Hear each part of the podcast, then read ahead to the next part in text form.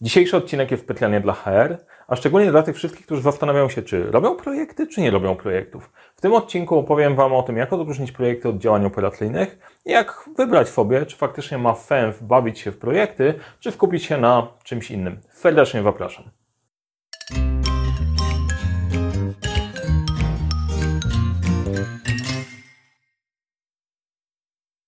Cześć, nazywam się Mariusz Kapufta. Uczę, jak rozpoczynać i kończyć FUKTFM projekty w świecie, w którym brakuje czasu, brakuje zasobów, a to nigdy nie brakuje problemów.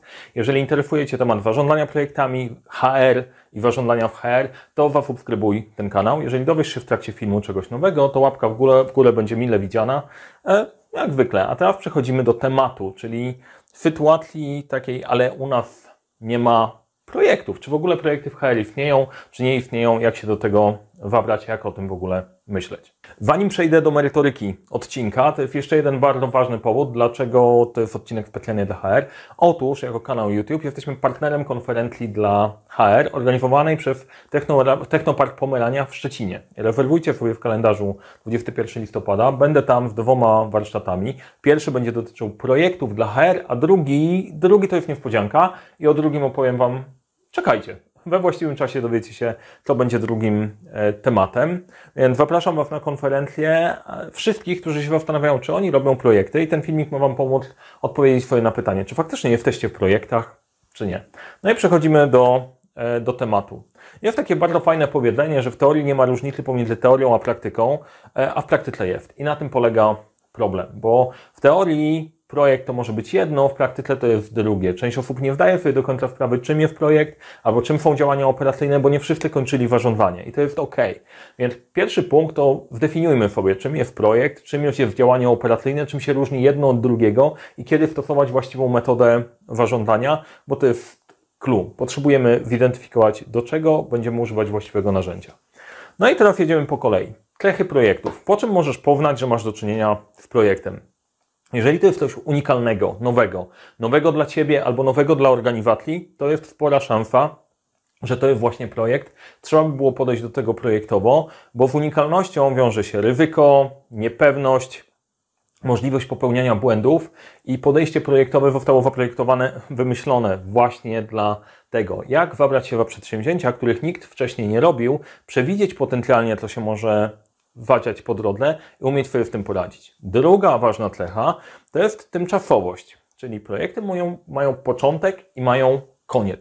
Ten koniec może być różny. Ja akurat e, uczyłem się zarządzania projektami w organizacji, w której nie było porażek.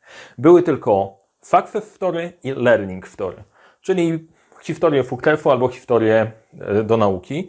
No jest w tym trochę głębszy sens niż tylko i wyłącznie korporacyjny bullshit, bo te historie learning stories mogą wyglądać w różny sposób, bo jak Twój projekt może się zakończyć? Może się zakończyć tak, że dowieziesz wszystkie cele, które są do dowiezienia. Może się okazać, że zabraknie budżetu, albo skończy się deadline, albo projekt zostanie zabity w góry, bo zmienią się priorytety. Tych sposobów na zakończenie projektu może być dużo i niektóre są niezależne od Ciebie jako kierownika projektu. No i okej, okay. E, mam w swojej karierze taki rok, gdzie co trzy miesiące zabijałem projekt. Na koniec nie, nie dowiozłem żadnego do końca, ale mimo wszystko byłem oceniony bardzo dobrze, bo wykonywałem swoją pracę jako kierownik projektu po prostu oszczędzałem pieniądze firmy.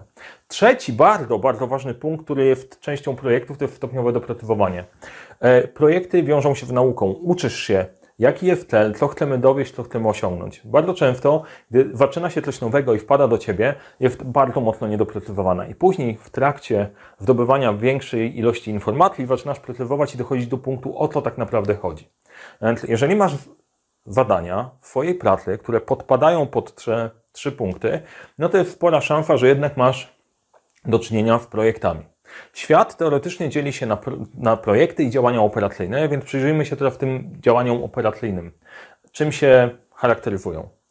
Działania operacyjne są powtarzalne, czyli to jest coś, co robisz już od jakiegoś czasu, powtarzasz. To jest jest po prostu, wiesz jak to zrobić. To jest stałe, nie skończy się. Będziemy robić to do końca świata. I w dużej mierze jest znane, ok? Wiemy, co tam trzeba ogarnąć, nie ma specjalnego wymyślania i po prostu wiemy, znamy się na swojej robocie i to robimy. No i teraz tak, czy to dobrze robić projekty, czy to źle, czy działania operacyjne, bo trochę jak sobie patrzę na ten opis, to można się zastanowić, kurczę, to jest nudne. Nie do końca jest nudne, bo kwestia jak to wykonujesz, więc ja bym nie rozróżniał tego na zasadzie projekty są dobre, a działania operacyjne są złe. Patrz na to w perspektywy totalnie pragmatycznej. Jeżeli mam projekty, to muszę do nich podejść inaczej. Jeżeli mam działania operacyjne, to do nich po prostu muszę podejść inaczej. No i teraz zbliżymy się trochę do przykładów tego, no dobra, no ale jak to jest w HR, nie? To czy ja mam te projekty, czy nie mam tych projektów? Pokusiłem się trochę o poukładanie przykładów e, dla Was, żeby popatrzeć na pewne perspektywy i pewne obszary, które dla HR są w miarę znane, co może być działaniem operacyjnym, a co może być projektem. No i z lewej strony mamy te cechy, żeby o nich pamiętać, czyli projekty to jest unikalne, tymczasowe i stopniowo doprecyzowujemy, a działania operacyjne to coś, co robisz powtarzalne, jest stałe i dobrze znasz. No i wziąłem tutaj na tapetę dwa e, przykłady. Jeden to jest onboarding. Mamy proces onboardingu, wprowadzania na pokład nowe, nowych osób, wprowadzania ich do pracy. I jakie mogą być przykłady projektów w ramach onboardingu? E, I to jest case, który usłyszałem, to jest realny case. E, I wymaganie było mniej więcej takie, słuchajcie, chcemy zmienić nasz paździerzowy Excel na interaktywną grę. W jaki sposób to możemy zrobić? No i generalnie to będzie projekt, bo trzeba zrobić coś nowego, gry wcześniej nie było, jest Excel, ten Excel trzeba przerobić na coś bardziej aktywnego. Nie robiliśmy tego wcześniej, spełnia kryteria unikalne, tymczasowe, stopniowo doprecyzowane. Inny przykład to jest mamy 10 lokalizacji. Te 10 lokalizacji każda inaczej wprowadza ludzi do organizacji. To powoduje, że jeżeli ci ludzie migrują pomiędzy, pomiędzy e, jednostkami, to się okazuje, że nie są jednolitymi, jednolicie przygotowanymi do pracy kandydatami, yy, pracownikami. Dlatego ujednolicenie procesu onboardingu w 10 lokalizacjach też będzie projektem, ok?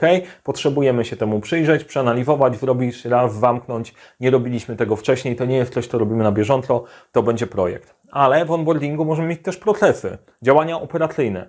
Regularne wdrażanie 30 osób co miesiąc. Co miesiąc do firmy przychodzi Ci nowe 30 osób, musisz je przygotować, wdrożyć, ogarnąć, wiesz jak to robisz, po prostu jedziesz z automatu. E, tyle. To w takim razie wpasuje pod działania operacyjne, nie ma co kombinować z podejściem projektowym, bo to już tam jest. Coroczny audyt procesu onboardingu. Załóżmy, że coś takiego jest. Co roku przeglądacie sobie, jak onboarding działa, czy funkcjonuje, czy nie funkcjonuje. E, I to tyle. Nie dzieje się to codziennie, dzieje się to raz na rok, ale dokładnie wiadomo, co w tym zrobić, więc nie ma co kombinować. Tak jak, jak widać, mogą być w tym obszarze i projekty, i działania operacyjne. No mam nadzieję, że to jest jakaś e, inspiracja do tego, żeby podobne ćwiczenie, żebyś mogła sobie zrobić podobne ćwiczenie dla Twojego obszaru i spróbować przydzielić, co jest projektami, co jest działaniami operacyjnymi. Drugi przykład, no to wszystkim znana rekrutacja. No projektem może być stworzenie spójnego procesu rekrutacji.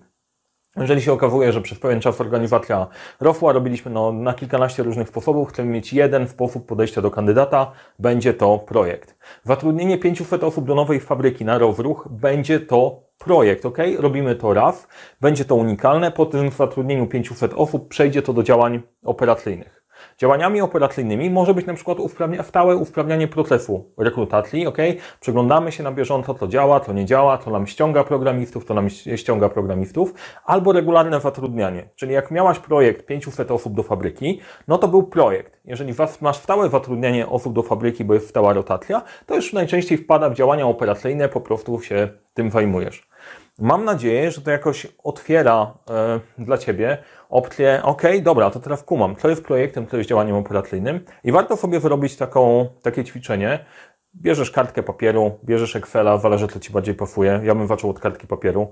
Wstawiasz sobie w kolumnach obszary, którymi się zajmujesz i na górze wpisujesz, co jest według Ciebie projektem, na dole co jest działaniem operacyjnym. Jeżeli się okaże, że na górze na projektach nie za wiele jest, no to możesz oglądać moje filmy z ciekawości. Jeżeli jest trochę więcej, to najprawdopodobniej robisz projekty, chociaż o tym nie wiesz. Jeżeli masz działania operacyjne, to wiesz, że w tamtemu trzeba się przyjrzeć trochę bardziej pod kątem zarządzania projektami, procesami i optymalizacji i tam podejście projektowe mniej będzie przydatne. Na koniec mam nadzieję, że to Ci się podobało, wyciągasz wartość dla siebie, już wiesz, czy robisz projekty, czy działania operacyjne. Jeszcze na koniec chciałem Cię jeszcze raz zaprosić na konferencję 21 listopada. E, Technopark Pomerania i ja serdecznie zapraszamy. E, jeżeli e, spodobał Ci się ten odcinek, daj łapkę w górę, jeżeli dowiedziałeś się czegoś nowego. Nie zapomnij zasubskrybować, bo wkrótce na kanale pojawią się nowe odcinki dla HR i będzie też wyjaśnienie niespodzianki, jaki będzie mój drugi wykład. A jeżeli jesteś na LinkedIn i działasz na LinkedIn, nie zapomnij mnie zaprosić. Tam jest jeszcze więcej materiałów dla HR, którymi się dzielę. Bądźmy w kontakcie. Do zobaczenia na konferencji i na LinkedIn.